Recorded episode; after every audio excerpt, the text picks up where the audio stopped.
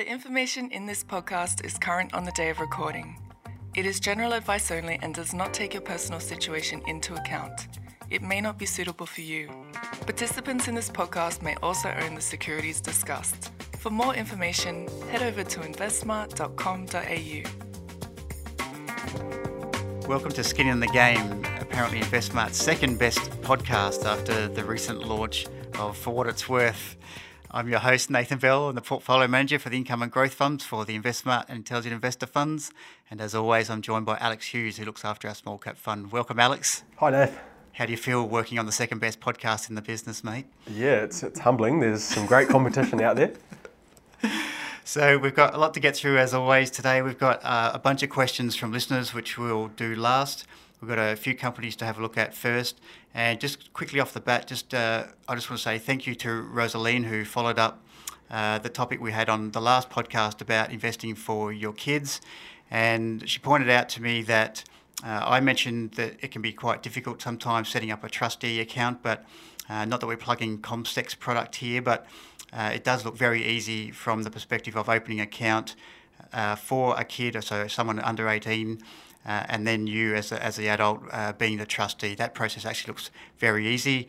Uh, the main thing, as we discussed with the last podcast, is just to make sure you're aware of the tax consequences because once that account uh, earns more than, I think it's $456, any incremental annual income, uh, which I think includes capital, would include realised capital gains, is taxed at 66% and then um, once it gets, I think it was number something like a couple of thousand dollars, it goes back to the highest uh, personal marginal tax rate of 47%. Uh, so thank you very much, Rosaline. And I've already tried to get my son interested in opening the account, but uh, he's done nothing as usual. All right, let's get into the serious stuff of stocks. Alex, do you want to quickly talk about SEEK's result? Sure. So it was a, a, very strong result, particularly in Zhaopin, which is their Chinese subsidiary. And, and for me, that's the most interesting part of the business because that's where the, the biggest growth potential lies. And it's, it's interesting because there's, there has been a bit of a short interest in Seek, and some of the criticism has been that the multiple's too high.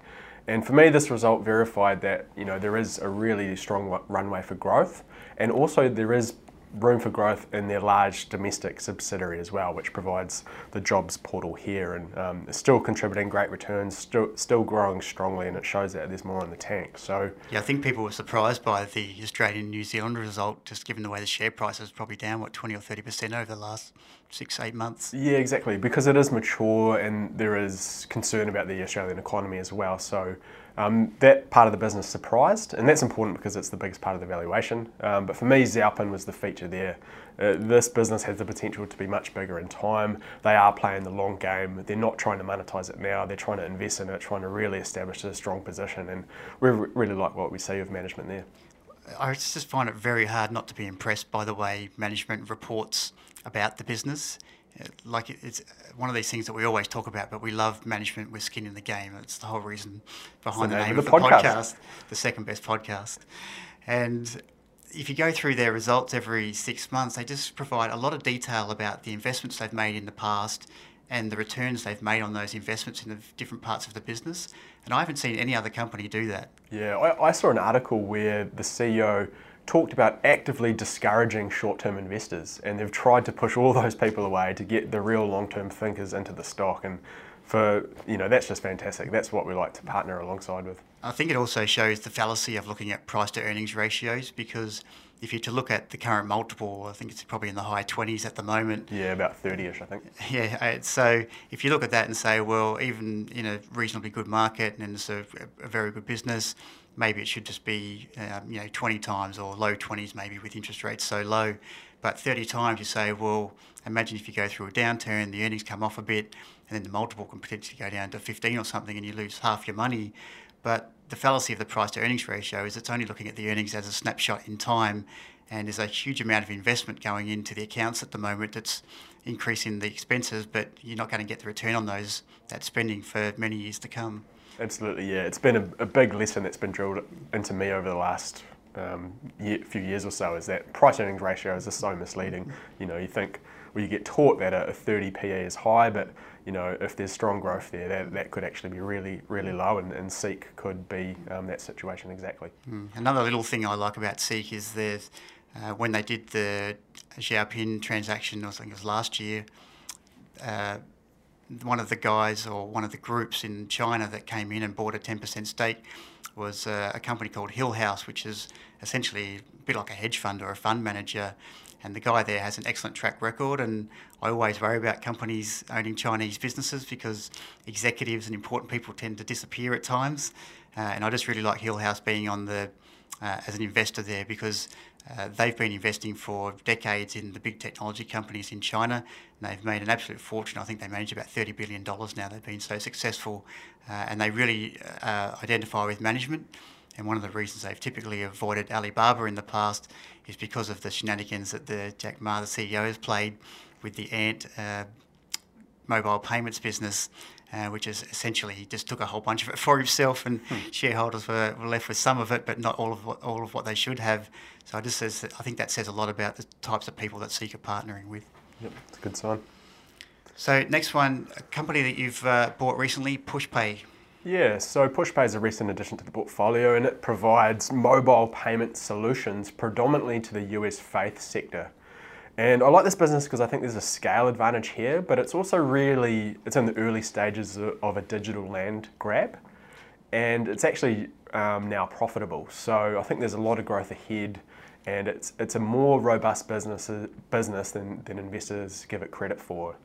Um, the common criticism is, you know, why don't churches just use PayPal or, you know, there's a thousand other payment apps out there, you know, what's so special about this company?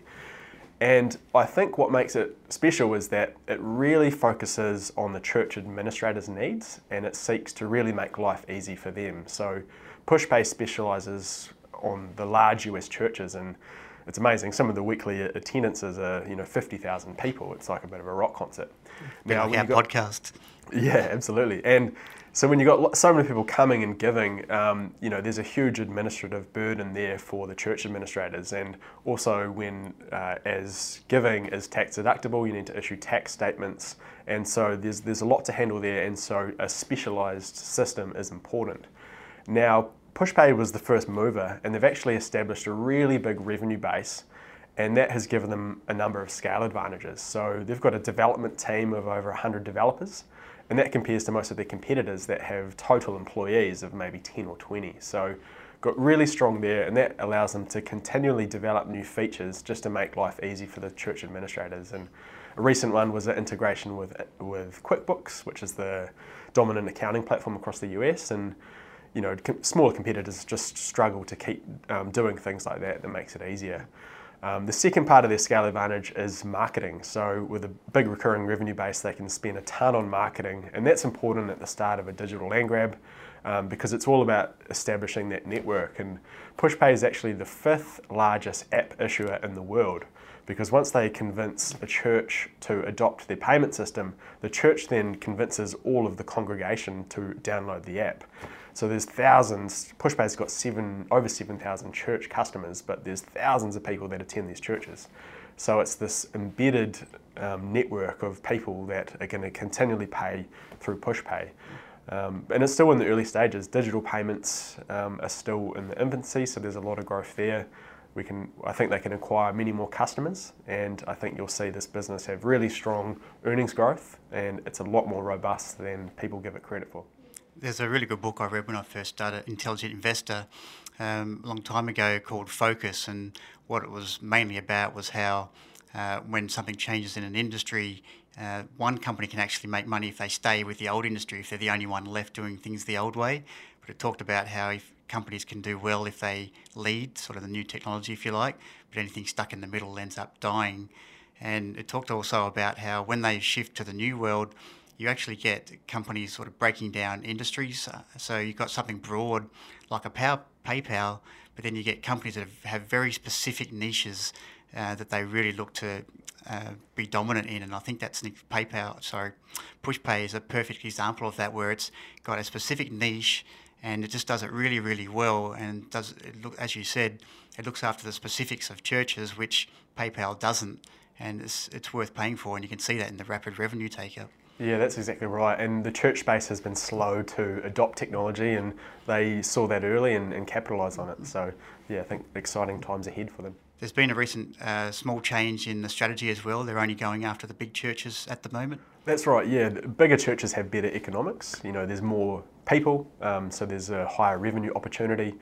Um, and they're more forward thinking as well. You know, when you've got 50,000 weekly attendees, you need to be thinking about, you know, it's essentially like running an event company. They need to be thinking about how they can stay engaged with their, with their consumer base.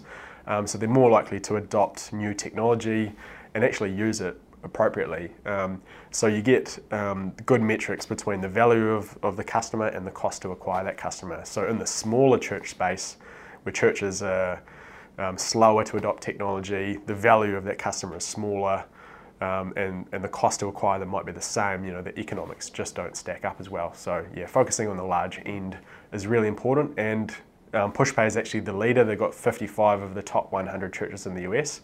So they've got that social proof that, you know, they're the industry leader, they're, they're used by the big guys. And I think that will follow through where they'll acquire, you know, a, a big number of the medium to large churches in the US.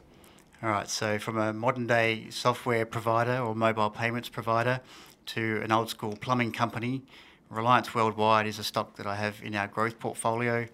And recently, the chairman and uh, basically the founding family, uh, the chairman's a guy called Jonathan Munz. He's sold out completely from the company, and it was his father that founded the business. I think he's about 90 uh, Jonathan Munz is uh, 52. Interesting. So, Did he give an explanation well, as to why he sold? Uh, so I'll come back to that, but I'll just say quickly to you more broadly, Alex. If you look at a company and you like the insider ownership, it's something, as we keep talking about, it's important to us. If you saw the insider sell out, how do you approach that situation? Does it mean automatically sell? Yeah, I've got a rule now where I'll essentially stop everything and sit down and say, okay, this has happened. I need to really focus on this and, and understand what's happened and what it means. And so that would be a really strong signal for me. I'd have to really rethink the investment case, think about why he's doing that. Um, I mean, I, I don't think you can generalize across the board um, whether you should just completely exit.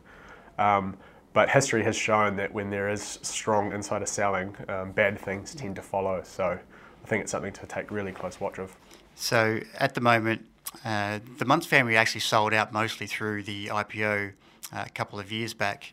And it was really only when they decided to make a recent acquisition of the John Guest uh, business in the UK that the Munz family put a big chunk of money back in.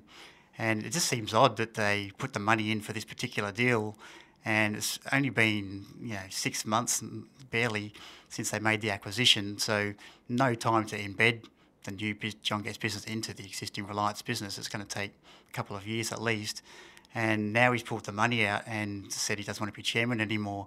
So what I actually find surprising is he actually put the money in in the first place.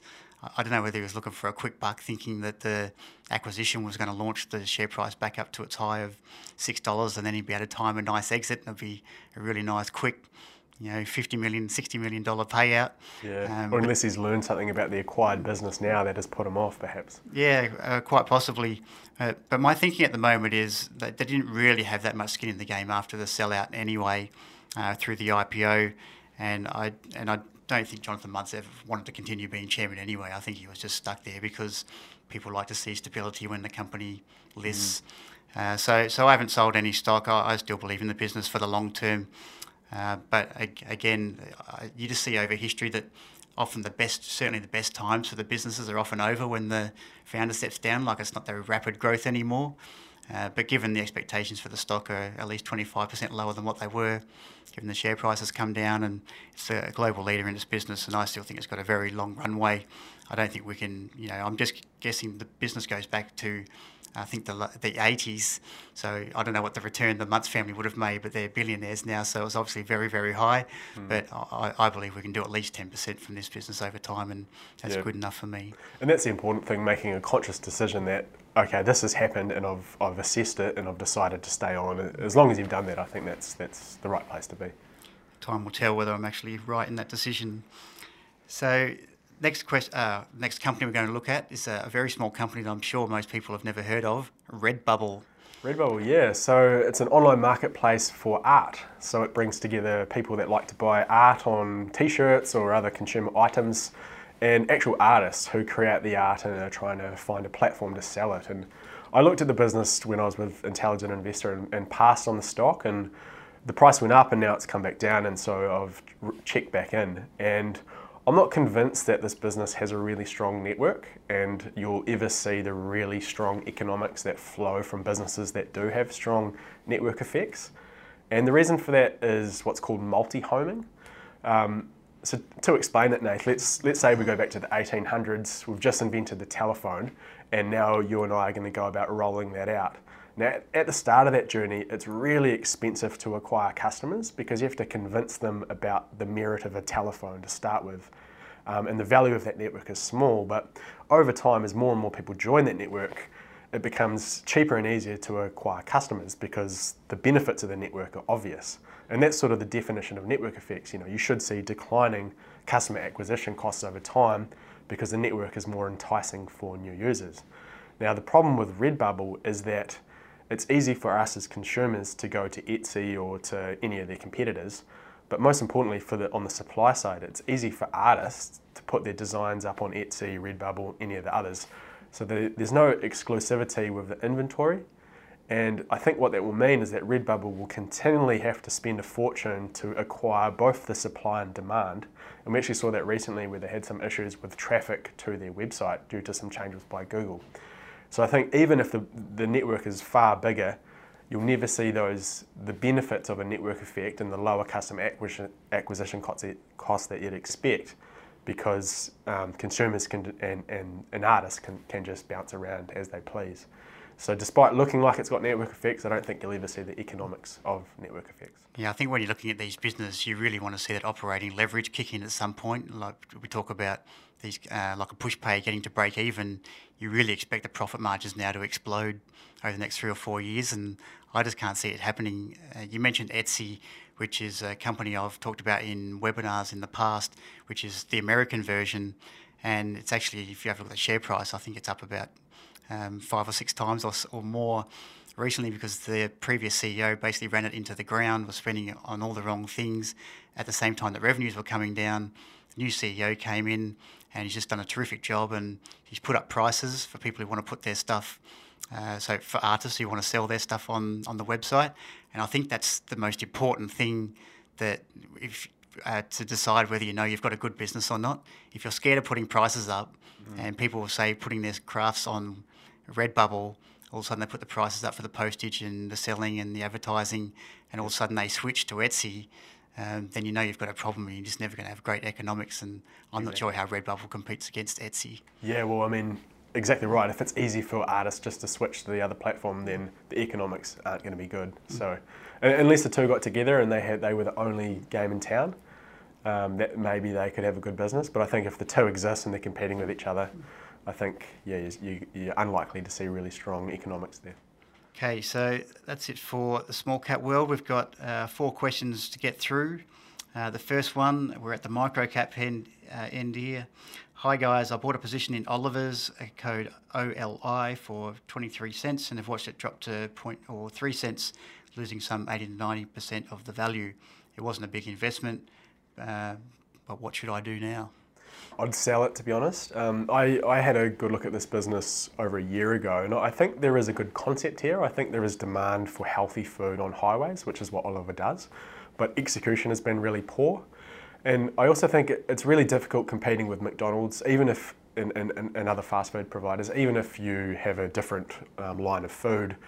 McDonald's and Co have still conditioned consumers to expect food at a low price and really quickly. And that's something Oliver has really struggled with. They just don't have the supply chain to do that. Um, and on top of that, they've had management issues. There's been a, um, a CEO that's been kicked out, and now he's actually flipped the board.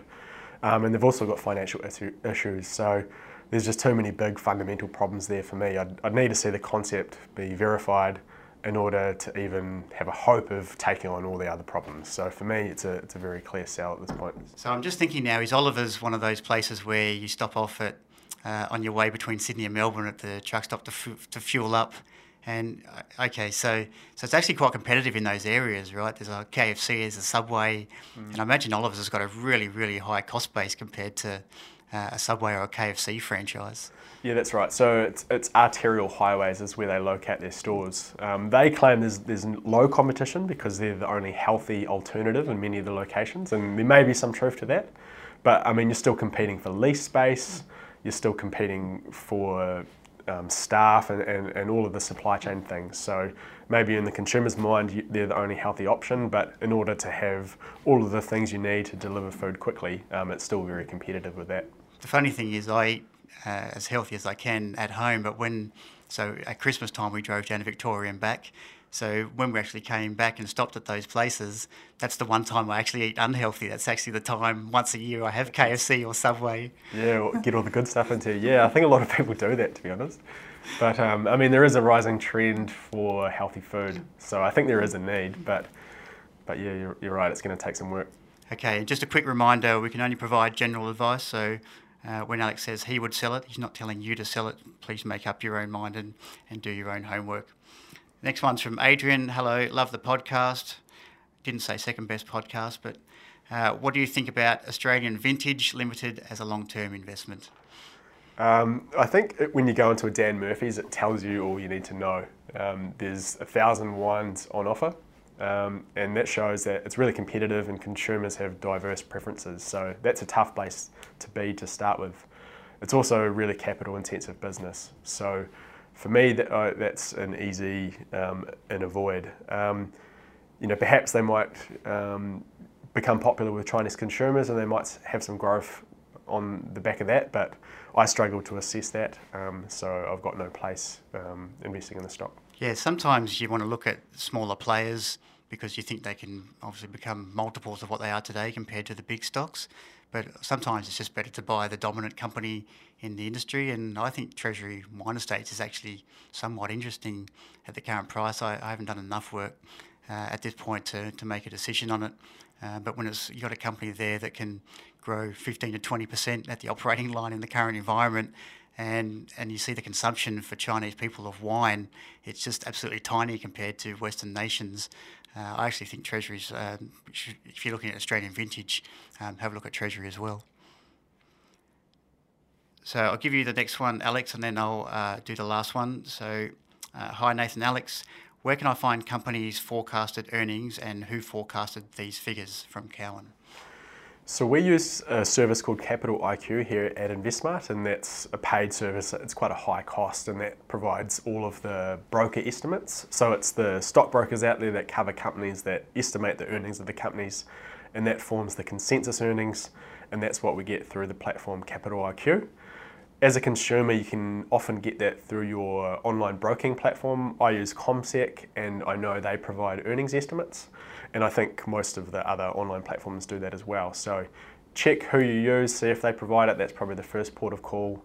Otherwise, if you're really interested, you could potentially pay for a platform like Capital IQ or some of the other ones that are out there a couple of tricks I think with uh, these earnings estimates is one they all had um, tend to have herd-like behaviour. No one wants to stick their neck out when you're on the sell side because that old saying by uh, John Keynes about um, you don't want to fail unconventionally because uh, you're the only one then that loses their job. Mm-hmm. Uh, but also, what you see every just about every year with these sell side analyst forecasts is that after a few months they all fall. Mm. So they start out very optimistic in the new year and they all fall. Yeah, and they all show rising earnings over time, a nice steal to heaven, even though you know lots of businesses out there aren't going to grow their earnings. So, yeah. Okay, so the last one is from Daryl. Uh, hi, at the Perth seminar, Nathan mentioned 360 Capital as a good buy. On the InvestSmart site, there is no recommendation. Can you please discuss its pros- prospects and value? So uh, the first thing I'd say, if you're an intelligent investor subscriber uh, or you're an investor in our funds, in the December quarterly, I had the write-up I did for the Intelligent Investor Special Report, uh, Christmas Special Report in there. So either one of those two uh, sources, as long as you're an investor or a paid-up subscriber, you can go and read that article and uh, get my fuller view, which explains the business. Uh, but just in terms of an elevator pitch, 360 Capital uh, used to be a B grade A REIT. So uh, I invested in it coming out of 2009. It was called Trafalgar back then. The code is TGP then, and it still is now. And a guy called Tony Pitt came in uh, to that business in 2009, and you might recall back then there was all these A REITs trading at big discounts to their net tangible assets. And Trafalgar was no different. But because its properties were much lower quality than most others, the discount was huge. I think the discount was like 50 or 60% possibly. And Tony came in and said, "Look, I'm going to fix up these properties, and then I'm going to sell them, and I'm going to bridge that, and close that gap." And so I think I held the stock for barely a year, and, and he did most of that. And I thought I'd done great getting my sort of 60 or 70% return in 12 months. And from 2010 or 11 to 2013, the share price didn't do anything. And then if you have a look what it's done since then, it absolutely took off where Tony did a couple of deals and just did a really, really good job of navigating the property recovery coming out of the GFC and created an enormous amount of value for, for himself and for shareholders. When you come out of a GFC type situation, particularly in property or property development, you want to be in the equity because you want to ride that recovery and get the maximum bang for your buck. When you're at this end of the cycle, which is the late end of the cycle, you much prefer to be a lender uh, to these sorts of situations because you get a lot more protection through the covenants. And the sort of deals at the moment Tony's looking for with the business is not to own these B grade properties, but to go and develop, say, a $13 million doctor's office in suburbia. So a very small, very low risk development. And at the moment, you can get returns sort of over 12 or 18 months of, of around 15%, whereas it's normally around 11%. But because all the banks are pulling out of lending to these sorts of projects, uh, the returns have gone way up to attract capital.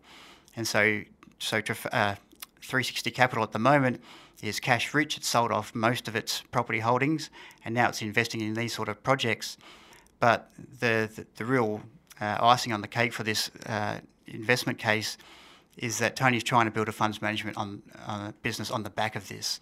So if he can find these good investments and then bring a whole bunch of other investments in and charge them fees like any other fund manager would, then you know maybe over the next five or ten years he could be managing a billion dollars or more in that funds management business. And then if you think about the fees and how highly market stock, the stock market rates those type of companies, and put that compare that to the $200 million business that it is at the moment, I think there's a real chance this business could be worth a lot, lot more uh, in the future. But the most important thing is at the moment we're paying absolutely nothing for it. So it's a completely free option. But some really good news came out last week. There was an announcement from the company that said they're launching three separate funds and my guess is you don't go out to the market saying you're going to raise money from three funds unless you actually think you've uh, got those clients lined up. So it's only raised about $110 uh, so far in that funds management business, which is uh, neither here nor there. But it looks like uh, for the first time that funds management business is actually going to start making some real progress. And the share price hasn't moved since then, but we'll wait and see how much money is made. But I just think when you're not paying for these situations, and you've got an insider owner that owns a quarter of the shares. Big funds can't own it because it's a fairly liquid, or it is a very liquid stock. I just think these are the sorts of opportunities that um, are sort of hard to look at because there's no you know price to earnings ratio or steady growth or anything. It's a really unique business with hidden assets at the moment. And people wonder, you know, when these things become five or ten baggers over a decade, they go, well, geez, how did you find that? Well, this is what they look like. Hmm. They look somewhat ugly but they've got things you can sort of tick the box and um, but you just the risk is small in terms of the funds management business at least because you're not paying anything for it. So they've got a lot, a lot of cash now, Nath. What's your expectation as to how long it'll take them to deploy that cash? Yeah, well, I wouldn't have thought it would take very long. Uh, I noticed they sold more assets assets recently, so there's almost nothing left. And uh, there was a deal that made the papers where they sold um, their holding in NextDC assets that they NextDC leased from 360 Capital. So bully to return out of. so yeah, so Tony Pitt's a very hard operator, I've been told, but you want that in property. You don't. Uh, I don't think you make money out of property if you're you're weak on the negotiating side. So so I don't think it will take long, and the fact that they've launched these funds tells me they've got projects ready to go. So I think you'll see over the next 12 months a fairly rapid investment uh, profile, but I think you want that anyway because while the returns are really high and the banks aren't in these sectors um, or looking at these sort of developments, you want to get in there and make the investments while the returns are there because I don't think they're going to last forever. Mm, okay, interesting. We'll check back in a year and see the progress. Uh, so that's it for today. Uh, as always, uh, please send in, in, any questions, whether it's stock specific or about the macro environment or uh, our roadshows or anything. We're always happy to uh, do our best to answer them. The email address is skin in, in the game, or one word, skin in the game at investsmart.com.au. We've only got one roadshow left, uh, which is in Sydney next week on Wednesday. So we hope to see some of you there. Thanks for listening. To learn more about the income, growth, and small companies funds, head over to investsmart.com.au. Relevant disclosure documents should be read before making any investment decisions. And if you have any questions you'd like answered by our team, send us an email at skininthegame at investsmart.com.au.